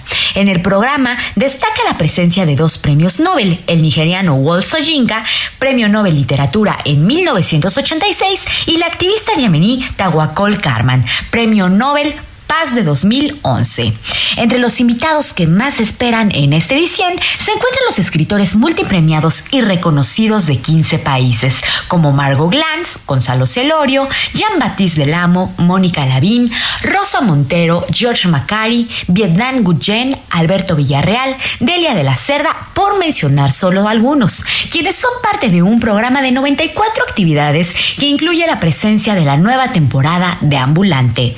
Pero el festival no solo destaca por una agenda literaria y artística, en él hay científicos y divulgadores como los españoles Carlos Viriones, quien se ha especializado en estudiar los orígenes de la vida, y otro multipremiado, Antonio Martínez Ron, quien presentará su libro Algo Nuevo en los Cielos. Salvador, todos aguardamos al sábado para disfrutar de la presencia del reconocido músico de la banda pop, Jarvis Cooker, quien ha plasmado su vida en un libro autobiográfico, así como de Vivian Gornick, una de las voces insignia del actual movimiento feminista, quien cerrará la jornada con una conversación sobre su nueva publicación, Cuentas Pendientes. Por último, el domingo, el escritor Pedro Ángel Palou presentará su ambicioso libro México, la novela, donde narra la historia de la capital mexicana. Además, este último día habrá una lectura ininterrumpida de cinco novelas de Almudena Grandes, escritora española fallecida en noviembre del año pasado. Este festival celebrado en Querétaro forma parte de la organización sin fines de lucro Hey Festival, que cumple 35 años de realizar actividades culturales en países como España, Perú, Colombia, Chile, Estados Unidos, Reino Unido y por supuesto México. Aunque todas las actividades del festival son en formato presencial, algunas de ellas podrán ser seguidas por medio de sus redes sociales y para consultar el programa se puede acceder a www.heyfestival.com diagonal Querétaro. Esto fue todo por hoy, Salvador. Nos escuchamos la siguiente. Yo soy Melisa Moreno y me encuentran en arroba melisototota. Pues ahí está Melisa Moreno, bienvenida a este equipo de colaboradores de A la Una. En el Ojo Público será una de las voces importantes que tendremos con todos los temas de la agenda cultural de este país. Vámonos a otros temas importantes. A la Una, con Salvador García Soto. Oiga, y ahora vamos a hablar, hablando de cultura, de un, concierto que usted no se puede perder. Va a ocurrir este próximo 9 de septiembre en Puebla. Se va a llamar México Suena a lo Grande, Auditorio Metropolitano de la Ciudad de Puebla. Y las voces que usted va a escuchar ahí son tres de las mejores voces que hay en México en este momento. Tres tenores, para que se dé usted una idea. Me acordé de aquel gran concierto de los tres tenores de Pavarotti, de Plácido Domingo y de Carrera. Y ahora vamos a tener tres tenores, pero mexicanos, cantando música mexicana además. Para hablar de este concierto y que nos dé todos los detalles para que, eh, quien esté interesado en ir a verlos, eh, saludo con mucho gusto en la línea telefónica y lo estoy viendo además también porque estamos haciendo una prueba aquí en Zoom al gran tenor mexicano, al maestro Fernando de la Mora. ¿Cómo estás, querido Fernando? Qué gusto. Bien, muy contento, Salvador. Mil gracias por abrirme las puertas de, de tu público y por porque siempre estás eh, promoviendo la cultura. Muchas gracias, Salvador. Al contrario, Fernando, un gusto. Platícanos eh, de dónde surge esta idea. Eh, platicamos hace un momento antes de entrar al aire de, que muchas cosas que hoy están sucediendo en, nuestras vidas tienen que ver con lo que pasó en la pandemia. Y me decías, Fernando, que este concierto, esta idea de juntar a tres tenores mexicanos como tú, como el gran, el, el, gran tenor también Javier Camarena y como el maestro Ramón Vargas, eh, surge precisamente de la pandemia. Surge de la pandemia, porque la pandemia nos, nos metió en nuestras casas a muchos, nos obligó a, a, encerrarnos en nuestras casas y muchos que somos muy inquietos nos dimos a la tarea de qué hacer para, para ocupar nuestro tiempo y también para, para ver cómo podíamos ayudar a los que estaban más fregados que nosotros. Y la verdad surgió por con un con un tema altruista que fue realmente eh, eh, qué hacer con todas estas familias que se habían quedado sin nada con la pandemia, porque muchos se quedaron sin nada. Sí. Nosotros tuvimos la fortuna de ahorrar un poquito y de eso a echar mano para, para, para llevar las cosas en esta pandemia, porque fue una pandemia muy larga, sigue lacerando a, las, a, las, a la gente, a las familias. Y en ese, ese proyecto se llamó Cielito Lindo y, y este donando se alegran los corazones, así se llamó ese uh -huh. proyecto. Y lo hicieron los tres, tú y Camarena y Ramón. Tres, exacto, yo invité a, a, Javier y a Ramón, los, los, dos se unieron muy, muy fácilmente, la verdad, tienen un corazón enorme. Y, y, después que pasó este proyecto que terminó con una cadena de, de supermercados este, importante, que se sumó y se sacaron varios millones de pesos, uh -huh. que ayudaron muchísimo, pero no fue suficiente, la verdad y nos quedó la inquietud de qué hacer, o sea, realmente qué vamos a hacer. Y, y los invité y digo, oye, si hacemos unos, una serie de conciertos, se le, le entran y me dijeron, por supuesto. Uh -huh. Y el primero que, que, que, cayó fue el de Puebla, el 9 de septiembre. Y es un proyectazo porque vamos a lo, los tres, vamos a cantar ópera, vamos a cantar canciones napolitanas, pero también, por supuesto, el centro de atención va a ser la música mexicana.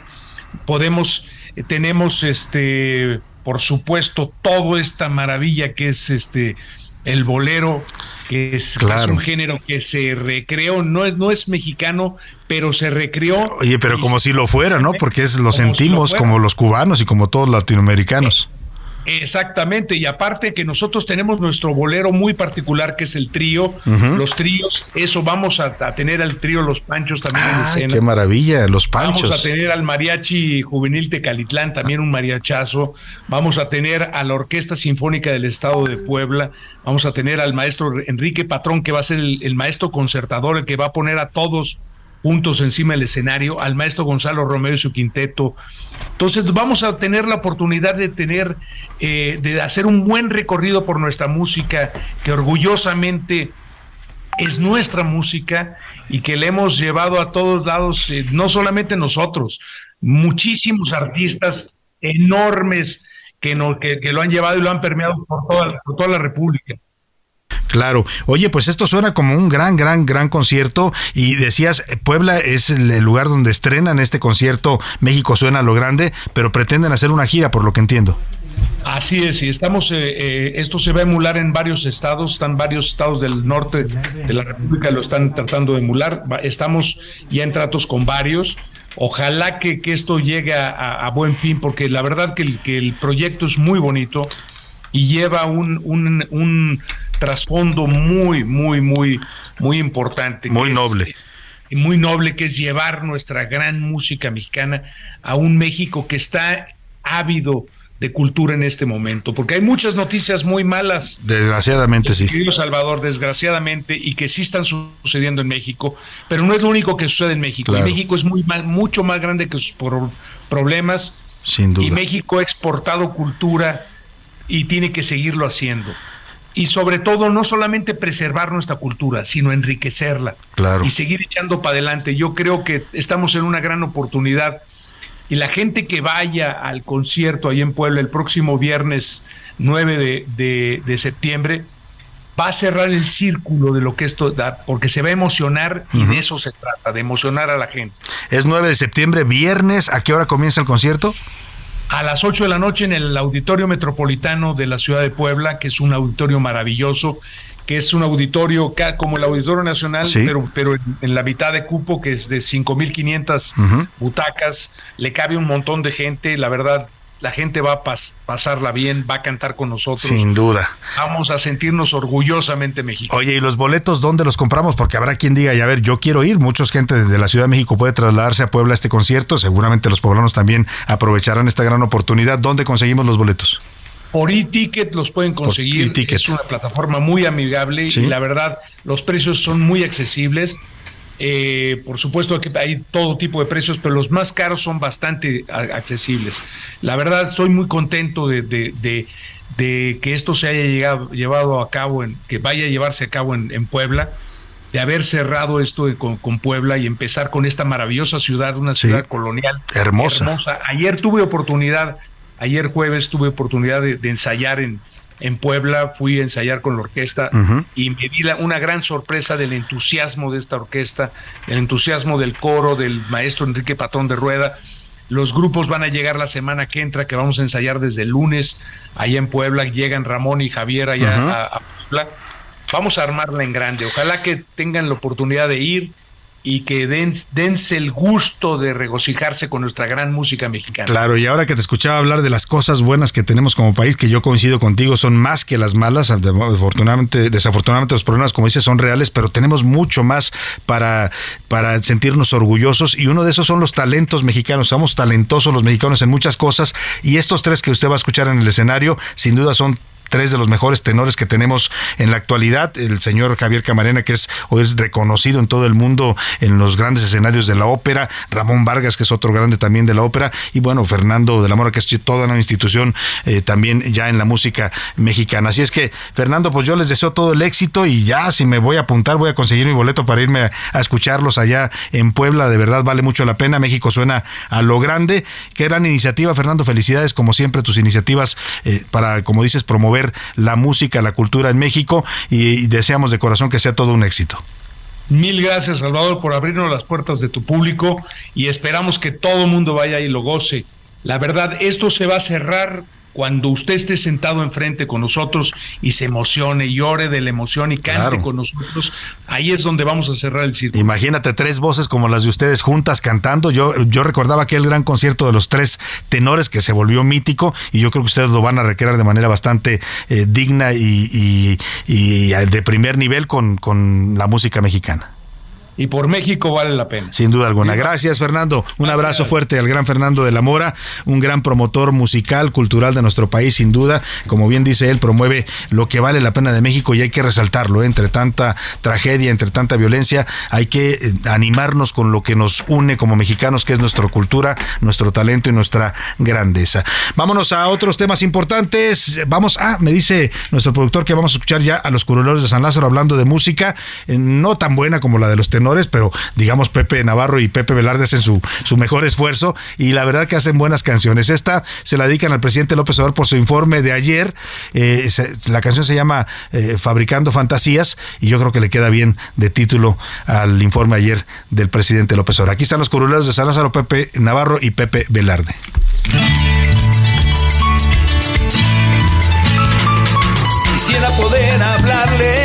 Decirles lo que he logrado y abrazarles, triunfantes. Que ya todo fueran risas y no maquillarles datos ni cifras todos los días. Quisiera que pudieran ver lo que imagino. Quería un país que me adorara y bien bonito.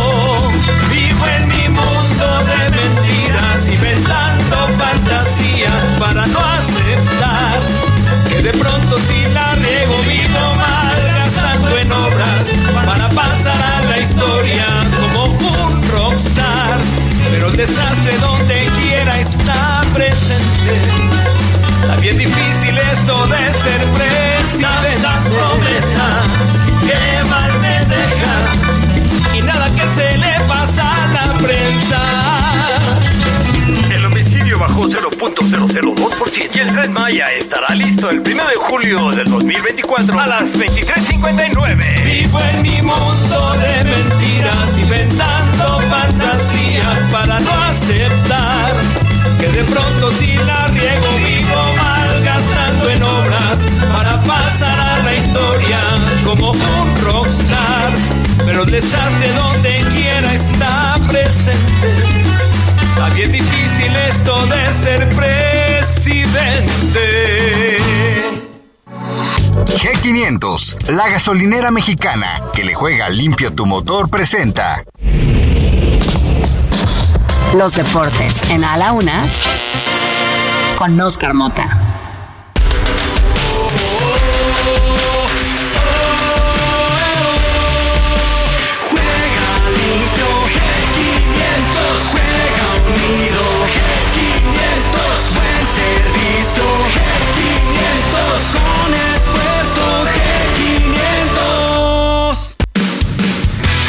O Oscar Mota, ¿cómo estás? Bienvenido. Mi querido Salvador García Soto, te mando un gran abrazo. Hoy un gran día para ganar temas importantes rápidamente y complementando eh, esta noticia que ya abordaste con respecto a la violencia allá en Argentina. Pues en este parón de actividades que, que comentas, pues se incluyó al fútbol. Hoy obviamente iba a haber una jornada de También fútbol paró el argentino. fútbol. También Todo. O sea, fue fu- día libre para todos los es argentinos. correcto, es correcto. La Federación de Fútbol Argentino, la famosa AFA, publicó desde ayer en la noche que hoy no iba a haber obviamente actividad uniéndose a este mensaje, A este- a esta protesta, Sí, ¿no? a este llamado de paro paz. nacional, digamos, para promover la paz, dijo el presidente. Rápidamente, también en temas de fútbol, Edson Álvarez, por supuesto, este orgullo del América, orgullo de Tlalnepantla, juega en el Ajax. Le ofrecieron en este mercado eh, de traspasos que cerró el día de ayer 50 melones de euros para irse al Chelsea. La bronca es que el Ajax le dijo: Espérame, acabamos de vender algunos y si tú te vas, dice la canción, si tú te vas, eh, no iban a poder tapar ¿No- esa no lo dejaron ir? No, ¿por qué? Porque es un hombre importante para el Ajax. Esto es interesante eh, escucharlo. Pero además, Edson Álvarez va a ser titular de México en el Mundial. Y obviamente dicen. No lo "Son- van a soltar, después va a valer 50, más. Es ¿no? correcto. Exacto. Hay un, hay un, ot- otra ventana de transferencias en diciembre, entonces dicen, pues sí, si le va bien a Edson Álvarez, que esperemos que sí, y a todo México, pues si ahorita costaba 50, lo vendemos en 70, 80, ¿no? ¿Cómo se vuelven también como productos los, los jugadores de fútbol? ¿no? Básicamente así es, básicamente así es. Por último, mi querido Salvador, haces, eh, Sergio Checo Pérez, se corre el, el premio de Países Bajos este fin de semana. Sergio Checo Pérez es el de en medio, tiene un hermano grande que es Antonio y su hermana Paola. como Malcolm el de en medio. Justamente, ¿has escuchado alguna vez cómo se lleva Checo Pérez con su hermano? No. Escuchemos. O sea, ¿crees que en los carts ahorita me ganas? Pero con una mano. Eh, no, Toño, ubícate. A veces te me desubicas. ¿Por qué toda tu vida has querido ser como yo? Sí, te admiro porque eres malo en todo. eres un gran ejemplo a seguir. Todos te gana tu hermano menor, entonces a motivar a las nuevas generaciones a que no sean como tú. Ahí está un diálogo de hermanos. Oh, los carnales. Obviamente, eh, el grande queriendo ahí medio sapearlo. y El grande es Antonio, como el papá. Es, es correcto. Entonces se llama Antonio Pérez, igual que, eh, además que es Antonio Pérez Mendoza. Es el grande, me quería sapear a Checo, pero se defiende, obviamente, el buen Sin Checo. duda. Y es que el hermano del medio siempre tiene que aprender a defenderse. ¿no? Eh, mi hermano podría decir, sí, yo creo que sí. y los más chicos ni se diga. Es correcto. Oscar Mota, buen fin de semana deportivo. Tigres América. El día mañana, el día de mañana y también un Atlas Pumas, a ver cómo nos va. ¿Pronosticas buen partido Tigres América? Sin lugar a duda, América segundo, el equipo de Tigres cuarto. Muy bien. Gracias, Oscar Buen fin de semana. Vámonos al entretenimiento. Presentado por G500, la gasolinera mexicana que juega limpio. El entretenimiento con Anaí Arriaga. Querida Anaí, buenas tardes. ¿Cómo estás? Hola querido Salvador, excelente viernes. Esa es la mejor noticia. Vamos a felicitar a Eugenio Derbez que el día de hoy está cumpliendo 61 años de edad y nos encontramos a Alexandra Rosaldo que nos habla acerca de la salud de Eugenio. Ayer en la gira de 90 Pops Tours le cantó las mañanitas junto con los Magneto. Le está mandando mucho amor para la pronta recuperación de nuestro querido Eugenio. Pues está con mucho dolor, pero está bien. Que agradece profundamente todas las muestras de cariño. Lo que pusimos allá en el comunicado es cierto. Se ha sentido un amor tan grande que, que eso ha sido hermoso. Y querido Salvador, quien dio la nota esta semana fue Ana Claudia Talarcón, que se dejó ver demasiado efusiva en la presentación de la película Soy tu fan. Van a ver que Ana Claudia estaba pasadita de felicidad. Y estoy segura que van a quedar fascinados porque. Porque está buenísima. Mi querido Salvador, que tengas un excelente viernes, fuerte abrazo para todos, disfruten al máximo, cuídense mucho, pórtense mal. Bueno, pues ya ahí está Anaí Arriaga. Muchas gracias, gracias por tu información de entretenimiento. Y no nos resta más que despedirnos, darle las gracias, desearle que pase un excelente fin de semana en nombre de todo este equipo. Descanse el fin de semana, aprovecho. Aquí lo esperamos el lunes a la una. Yo no sé qué me pasó, siento más amor por ti. Por hoy termina A la Una con Salvador García Soto. El espacio que te escucha, acompaña e informa. A la Una con Salvador García Soto.